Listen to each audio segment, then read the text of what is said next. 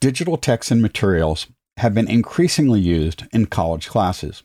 In this episode, we explore some of the affordances of digital texts and discuss strategies for effectively engaging with digital material.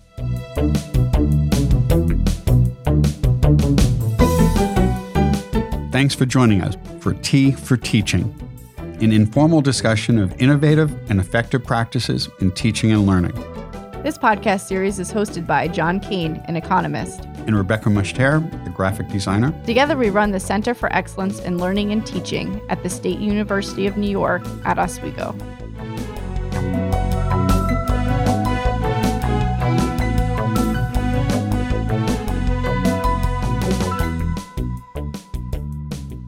Our guest today is Jenae Cohn. She is the Director of Academic Technology at California State University, Sacramento, and the author of Skim, Dive, Surface Teaching Digital Reading, which has been recently released by West Virginia University Press as part of the superb series on teaching and learning edited by James Lang. Welcome, Jenae. Thank you, Rebecca. Thanks for having me.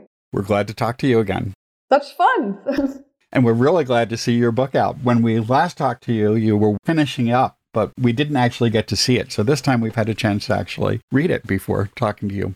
Oh, I'm so thrilled you've had a chance to read it. It's so exciting to get to talk to people about it finally. Today's teas are Are you drinking tea? I am drinking tea. Today I've got an English breakfast tea. I've got a Scottish afternoon tea. So, do you have something for the evening, John?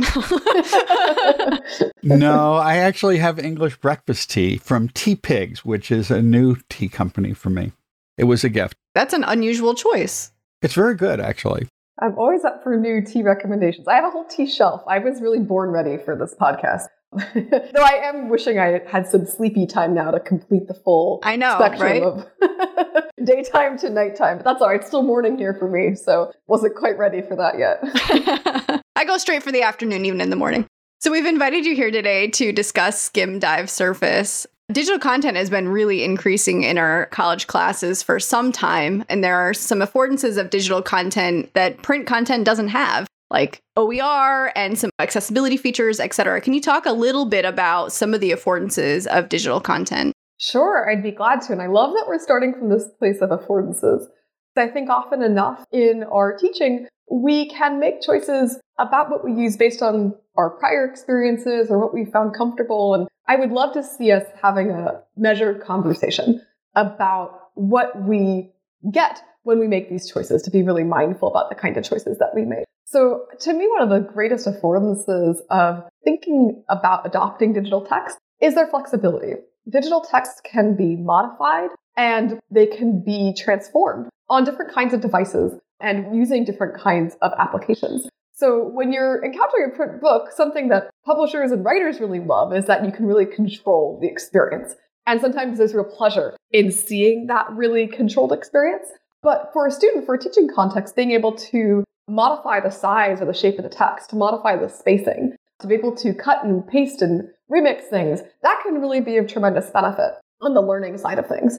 Rebecca, you mentioned equity based concerns around digital reading as well. And I think that's to me, the hugest motivation to doing this work. We know that according to EDUCAUSE data that's been collected for years, we know that mobile device usage in college classrooms is nearly ubiquitous at this point. Mobile devices are not a luxury device. They are the standard device that students use, and they'll often choose to use a mobile phone for their learning more than a laptop, more than buying scores of heavy textbooks. So the more that we can make our learning experiences accessible on mobile, the easier it is for us to be able to reach students who, again, may not have access to more than one device or who may not have the budget to be buying all their books, who might be doing a lot of their learning on a bus on their way to campus, for example, when people start repopulating campuses. One thing I think we've learned in the COVID 19 pandemic is that mobile phones were often a more stable source of Wi Fi internet connection than home wireless access was.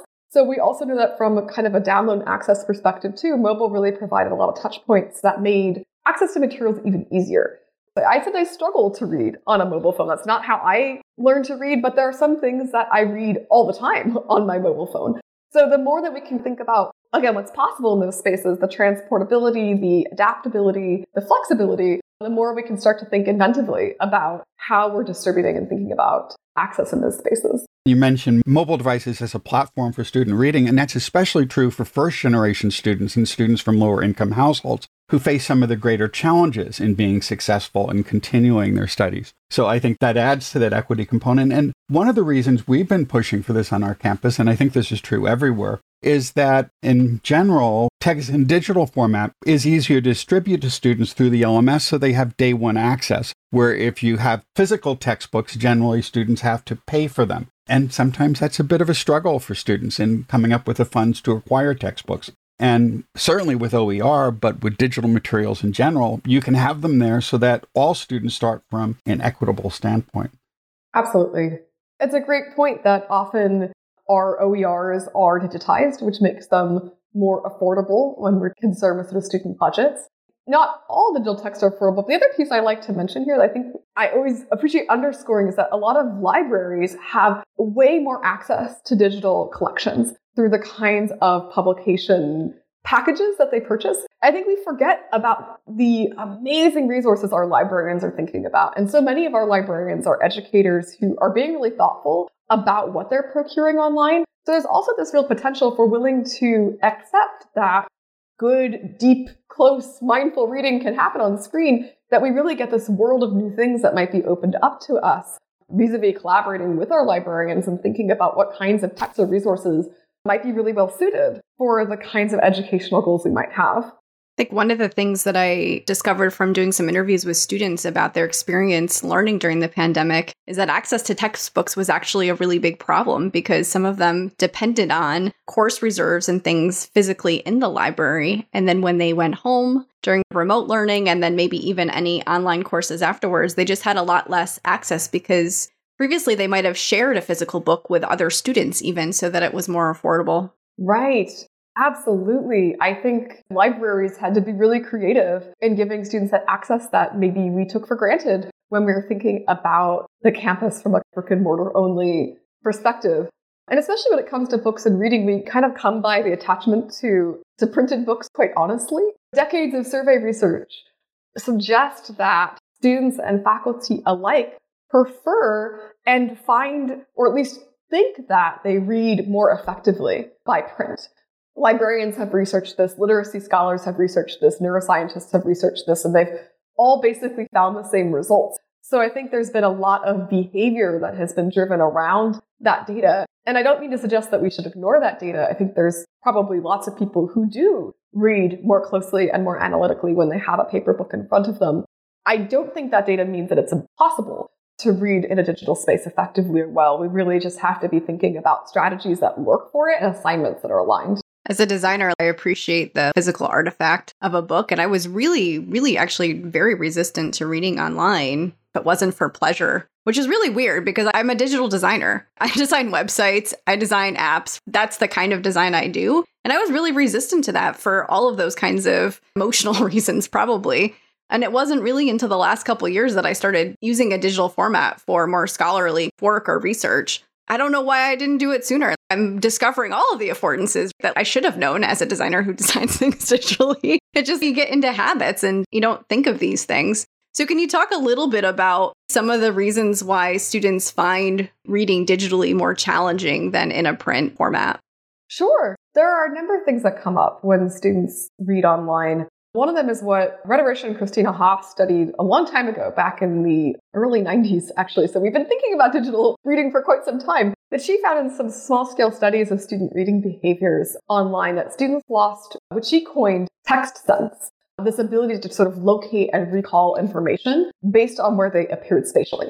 So, one real challenge is when you read online and you're moving from kind of the logic of a codex, a traditional printed bound book, which sort of moves from left to right in a certain kind of way, is a linear narrative order. When you move from that to what's typically sort of a scroll, when you read on a screen, that creates a different sense of spatial awareness of where you might find that information. So it can be harder to remember, for example, where a certain key point was made when you don't have the materiality of paper to dog ear a page, for example, to create a kind of tactile difference in where you find information. That can be a challenge. So you do have to come up with some new strategies for simple memory and comprehension recall. The other research in this space, again, especially from I think cognitive psychology and neuroscience, has demonstrated that in small time studies, people of all ages, young and old, do tend to remember information better from print. Again, especially if it's short recall because of that text sense, that ability to really quickly and nimbly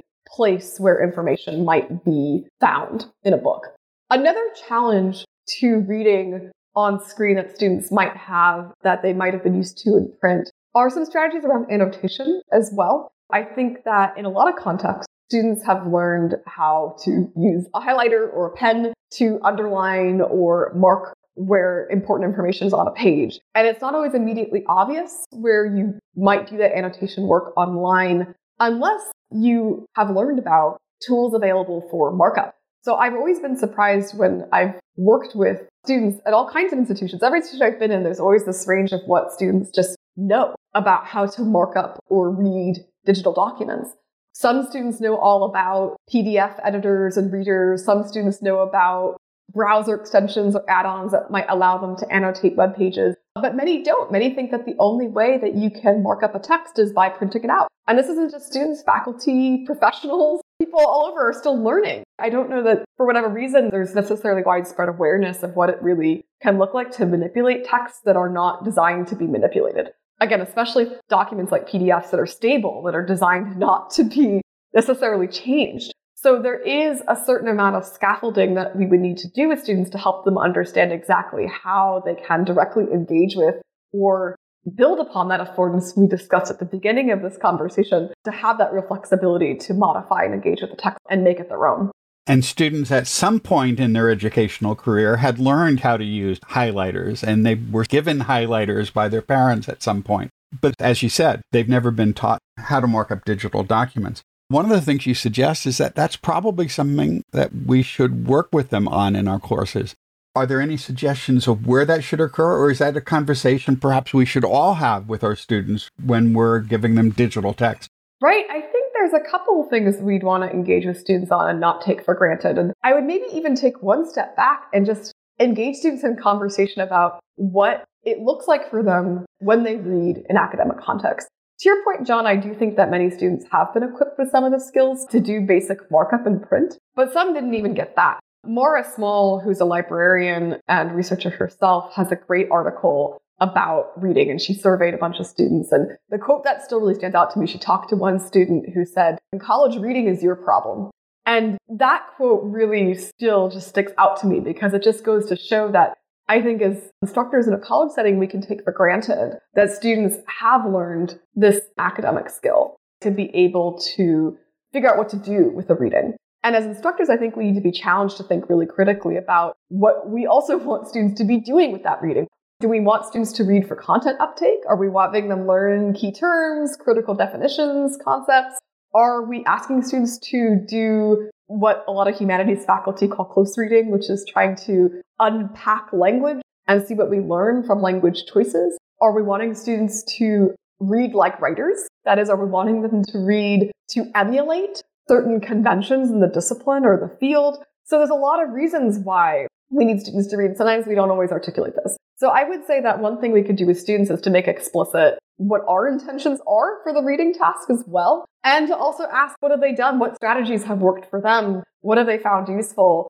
Just as you might ask students to do the same when they're starting a new writing project, we want to think about the genres of what they're reading and how those genres might shape the kind of actions that they take. Then when you start thinking about media on top of that, then we can start to open up to what strategies, tools, or resources might make those ways of reading possible. So just as an example, if you're wanting students to read closely, just read for language moves to do a close reading, those kinds of markup and annotation tools might be extremely useful for, say, color coding a document for certain kinds of moves or patterns that they're noticing in the language. But if you're wanting students really to read in a more curatorial way, that is, you're wanting students to read for research, pull out a bunch of main points, put them together, come up with their own argument or analysis, maybe that highlighting is still useful, but there might also be tools like citation managers, bookmarking tools, heck, even a really good word processor using the sort of capacity of the word processor to copy and paste and bring things over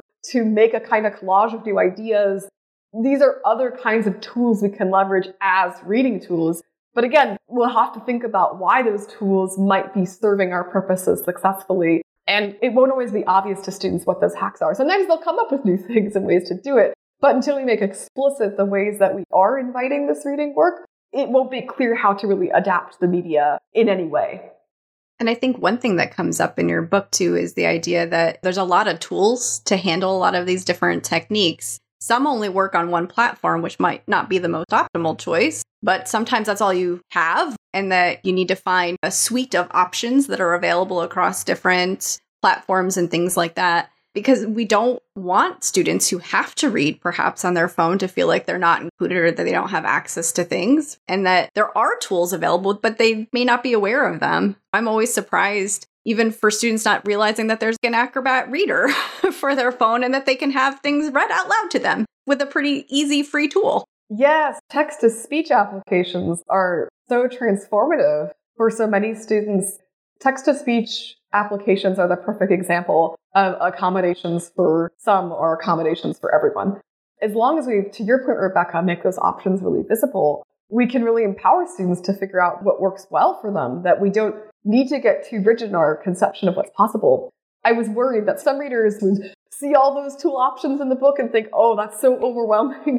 I don't want to have to learn how to use six different things, or I don't know how to recommend to students a whole suite of things if I barely use any of them myself.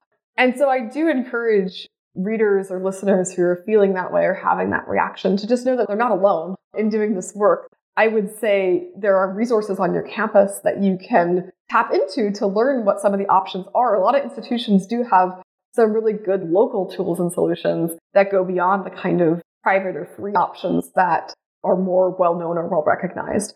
So I really tried to steer away in the book from naming particular tools where I could, because it's one really good way to date your book and make it not very useful after a small sliver of time. But I do have an appendix with some contemporary options in case people really just want the list of tools. But I would encourage collaboration, not just with other colleagues in your department or your discipline, but again, I'm really pitching hard for libraries today, but libraries are really great places to talk to you about these tools. IT offices, teaching and learning centers, and I suspect this listeners to this podcast are already tapping into those resources, but it's a good reminder that staff and faculty on campus can really partner on some of these initiatives.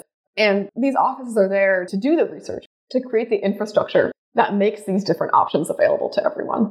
One of the things that economists have often noted is that when new technologies appear to do things that were done in a different way in the past, people generally try to do the things in the same way. So, when, for example, water power was replaced by internal combustion engines and later by electric power and so forth, people initially were using the same basic systems where there was one central mechanism transmitting power to different locations in the building. And it took decades and in some cases centuries to fully exploit the new technology. I think the same thing happens when we have new ways of teaching. When people first started teaching online, they initially tried to replicate all the things they did in the classroom. Whether they worked well in the classroom or not, they tried to come up with equivalents and it took a while for us to come up with more effective ways of teaching asynchronously. I think maybe the same sort of thing is happening here, and that initially the first things people wanted to do were to be able to highlight and to be able to put bookmarks in digital text. But as you've suggested, there's a lot more that you can do when text is in a digital format.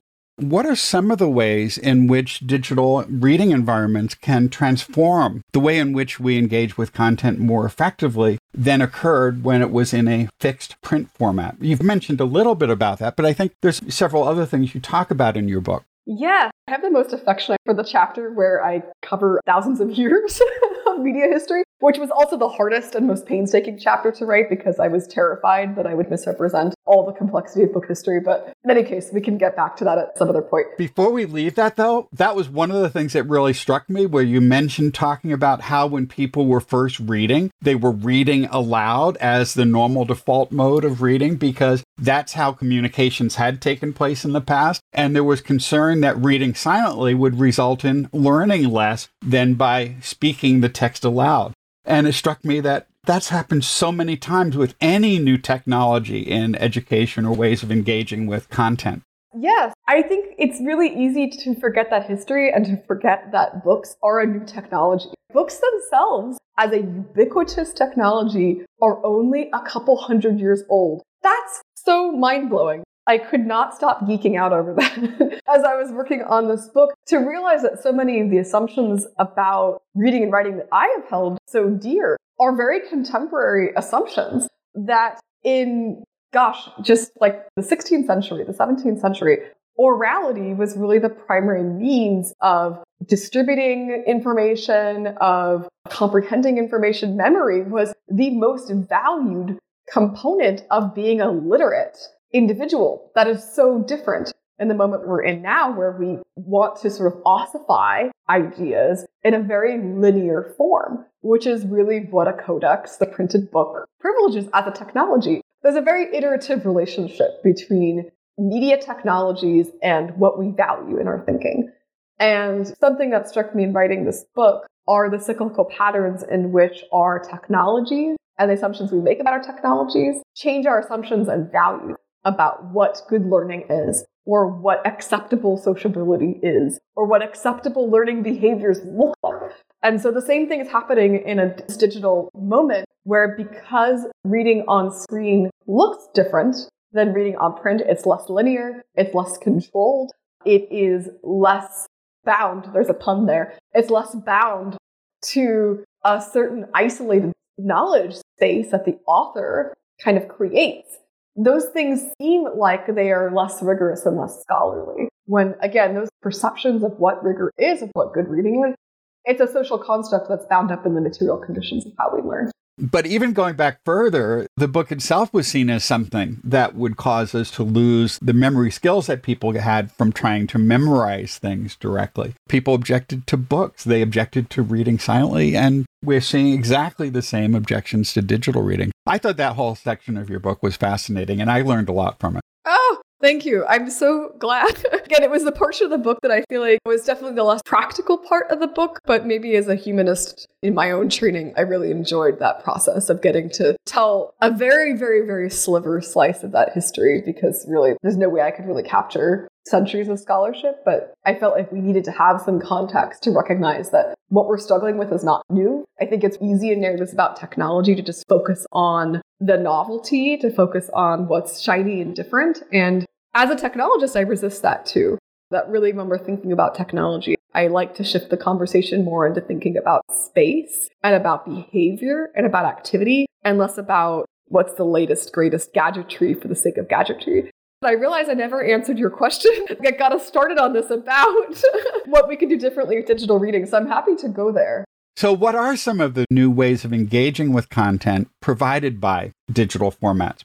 So, I think there's a handful of things that are really, I'd say, uniquely possible in digital environments. And I'll frame what I'm about to describe in terms of the digital reading framework that's really at the heart of this book. And so there are five strategies for digital reading that they're broad strategies, and in many ways, they're strategies that you could use for reading in any media. But I call them strategies for digital reading framework because I think you can uniquely map some affordances in digital environments to those strategies. So, for example, one thing that's really unique about digital environments is how easy it is to curate. Curation is the first part of my framework. How easy it is to curate lots of different pieces of information and bring them together. You could, of course, do curatorial activities in print by, say, organizing index cards or putting together a filing cabinet of articles and information. But online, you can curate at even more of a detailed level.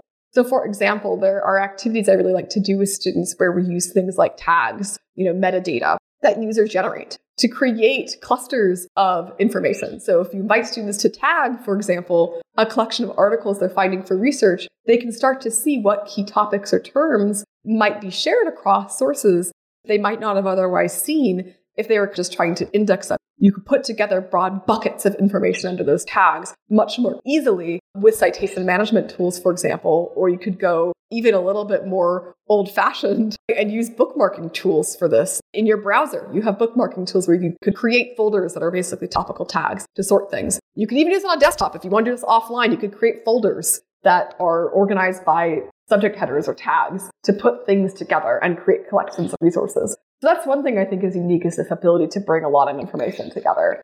The other thing that I think is really unique and exciting about working online is the second part of my framework here, which is connection, which is this easy ability to link lots of different pieces of information together.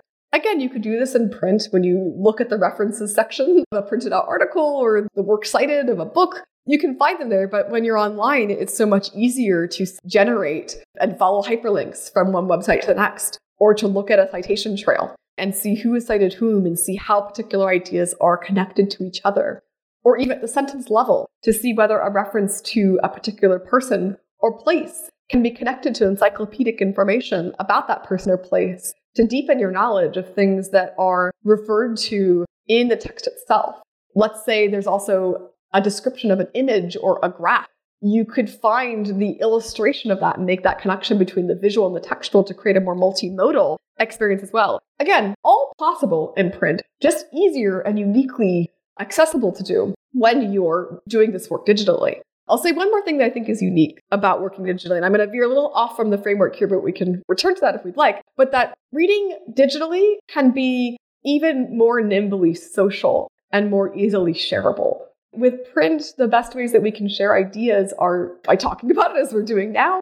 Of course, if you go to a used bookstore, you might find some print books that have written annotations of people of yore in them, which always feels like a wonderful discovery. But online, there are all kinds of tools where you can annotate together in real time. So this can be done in something as simple as a Microsoft Word document with track changes where you can share back and forth, a Google Doc. A lot of people use now as a really easy way to annotate in real time. And of course, there are specialized tools that make social annotation visible as well. Hypothesis is a very popular one. Perusall is another popular one. Power Notes is another popular one. There's a whole suite of things now that are really encouraging students and faculty to work together to make their thinking really visible and social in one text. And I think all those movements have such transformative potential to spark conversation because reading really is about having a good conversation. I've been using Hypothesis in a couple of my classes now for the last three years, and students have just found it so incredibly engaging and that they're reading things so much more deeply and having conversations right in the text, which is so much more informed than when they were working on a discussion forum online talking about it,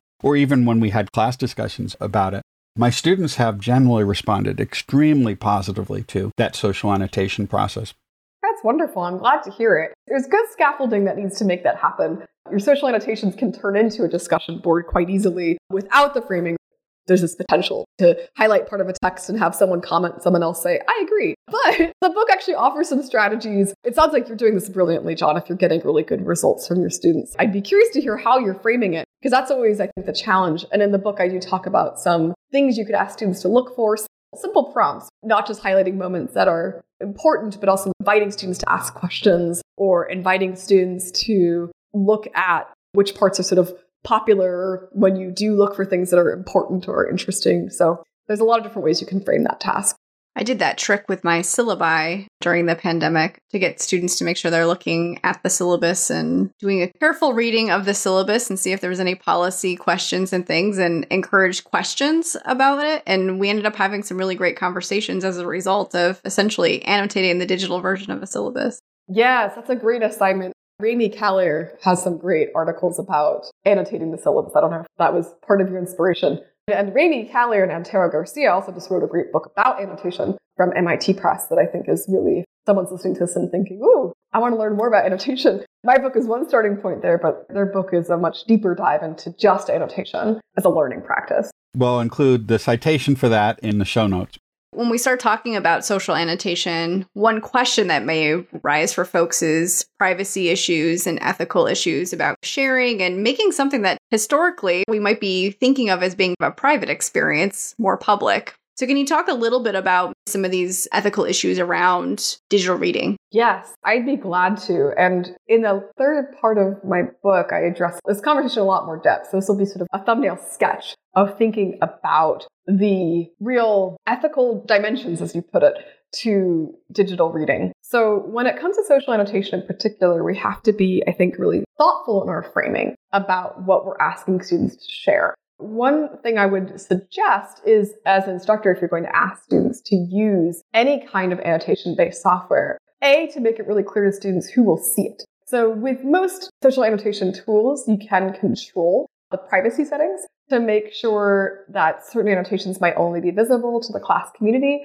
But as an instructor, there is, I think, a little bit of responsibility on you to do that research and to make sure you understand before you ask or mandate certain tools that you know where students' data is going when they enter it into any kind of cloud based platform or internet based platform in particular. I think this is where tools like Google Docs especially get into very dicey privacy based territory because Google, in particular, we know has a track record of, especially if you're using an instance of Google Docs not managed by your institution, that data is owned. All of your written data is owned by Google and is used for optimizing their ad services. So I think before we just sort of uncritically adopt these tools, we have to think about the implications of what we're doing and give students the option to opt out. Social annotation can be really powerful and really transformative, but there always need to be ways for students to contribute if they don't want to have their words online or if they don't want to use a platform. Even if it is private to the class, we still always need to let students make evidence of their work private because ultimately their thinking is their intellectual property. But it's also just we want to make sure students have the agency to decide where and how their thinking is made visible. So I would say the other thing we want to think about with digital reading too is where we're asking students to read. I think we can forget that every website we go to on the internet is tracked, whether that's the browser based cookies. If we're using a university proxy network, a VPN, the university knows where we're going on the internet. Again, that sounds sort of scary, but it's true. That's just the reality of the connected world that we live in. It's not necessarily dangerous, but it could be. There's always sort of potential for data to be weaponized in ways that we need to be cognizant of. So I would just say that for as many possibilities as there are, there are also risks that we need to assess and be mindful of. And I realize one reaction to those risks is, well, let's just go back to paper and forget about it. Why put ourselves into the surveillance network that is the internet for our learning? But there are real risks to reading in print too. There's less permanence.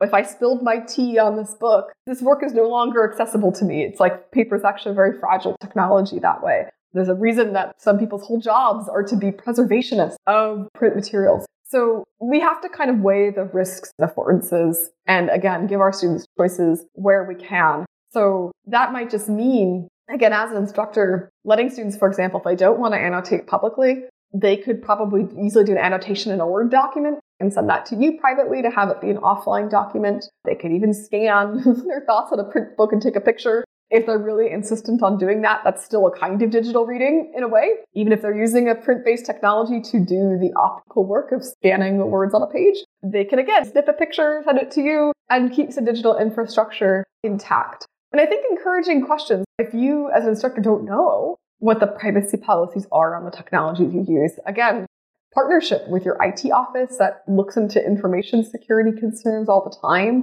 your accessibility office that might also be thinking about the risks associated for students who might not always be able to use particular technologies. These are all things we can start to be thinking about when we design these activities and work in these spaces. It might not all happen at once, and that's okay too. I think it's always good to experiment and think about what's best for maintaining an active learning environment. But these are considerations that we don't want to ignore. And it might just take our own continuous learning and our own continuous digital literacy development to really make sure we're understanding just what we're doing when we're asking students to work online.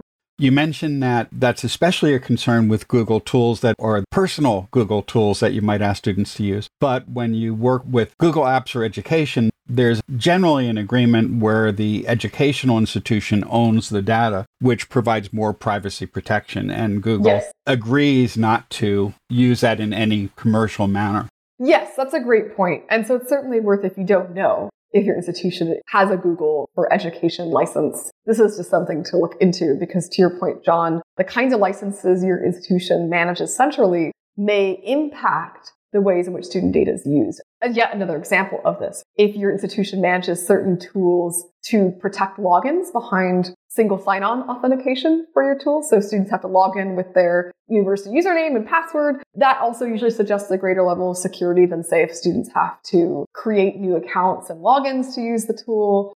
Even more risky is if certain tools invite students to create an account with their Facebook username or other social media kinds of connections.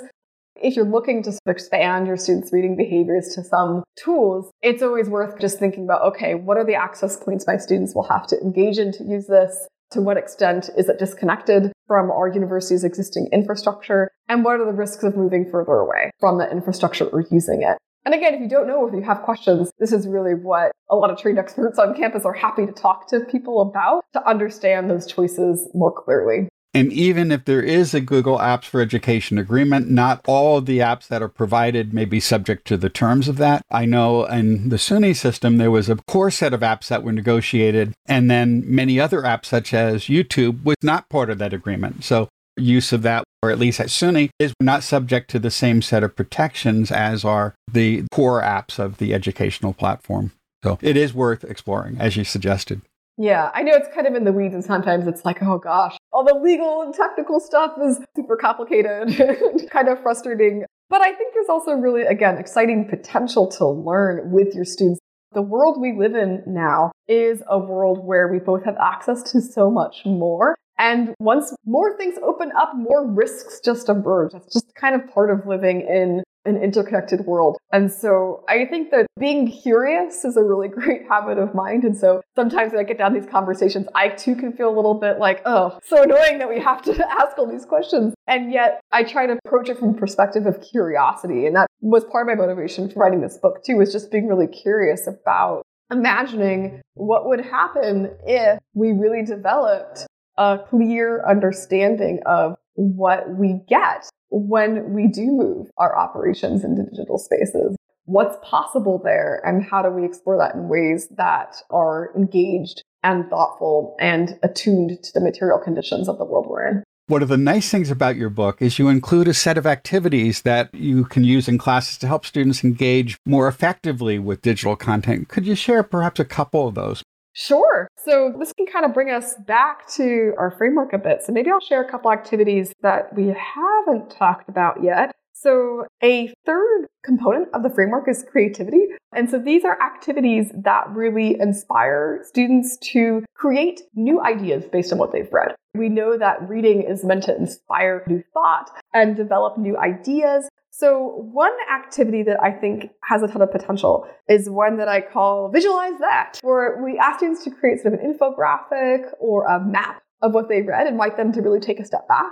And again, doing this online, this is possible to do. You could have someone draw an infographic, but there's a lot of tools where students can easily create shapes, create maps. You could do this in your slideware tools. You could use this in explicitly designed mind mapping tools. And if you have students who can't use these visual tools or for whom visuals is not an especially effective way to learn, I found a good workaround is actually students create a spreadsheet, like an Excel spreadsheet, where they map connections between ideas to take a step back from the reading itself.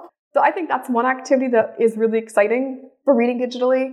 Another one is in the contextualization section of the framework, which really invites students to think about not just like how a text exists on its own, but why it exists, who wrote it, etc. So there's one really simple activity that I call the journalistic investigation, gathering the who, what, where, when, why, which again, you could do this in print. But what's really nice about doing it online is you can have students basically create a shared resource where they work together to gather, okay, what do we know about this author? Who are they? Where do they come from? Why do we care about them? Why did they write it? What are the contexts in which this book or this article or this piece of research exists? And to really inspire students to see text not just kind of as a floating, isolated thing that came from this author's genius brain, but that exists in a particular context. And that can really shape where they understand that text. Thanks for all those great ideas, Jenae, and really thinking through all of these different considerations of reading online and reading digitally. I know that everyone that picks up a copy of the book will find many nuggets within the pages that are far beyond what we talked about today. But we always wrap up by asking, what's next? Yes. So one thing relevant to this book that's next is that I will be at the Distance Teaching and Learning Conference hosted by the University of Wisconsin Madison in August. I'm really honored to be one of the invited speakers to that conference where the theme is what's next. And the topic for me is what's next is text. Sort of making the argument that as we think about futures of online learning after a year of working remotely, that we really can take a step back to be thinking really critically about what we do with text in online spaces. I think a lot of folks got really into video and audio in the online moment, all of which is wonderful. And yet text is one of the most accessible, flexible ways that we distribute content and engage learning and learners. If students don't have access to high bandwidth internet speeds, using chat and using text based tools really has tons of potential. So I'm thinking about expanding some of this work into, I would say, an even broader conversation about low tech online learning is kind of where I've been really interested in going next with some of my work and thinking about how we kind of strip out the, I think, intimidating overhead of really high tech gadgetry when we talk about teaching with technology to remind ourselves that teaching with technology actually involves a lot of tools that are extremely low bandwidth, extremely easy to use, and can be really transformative and have a really high impact. So I don't know what my next big project is, but I think I want to have something to do with like low tech, high impact. Haven't decided how yet. But immediate next is that conference, so I hope to see some people there. It's great talking to you, and we hope when you do come up with that next thing you want to address, that you'll join us back on the podcast again. Oh, I hope so too. Thank you so much again for having me. Always such a pleasure to speak with both of you, John and Rebecca. Thank you. Thanks for your time, Jenae.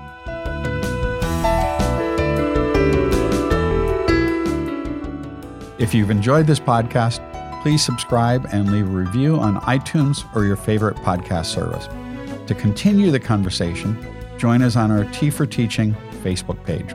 You can find show notes, transcripts, and other materials on teaforteaching.com. Music by Michael Gary Brewer.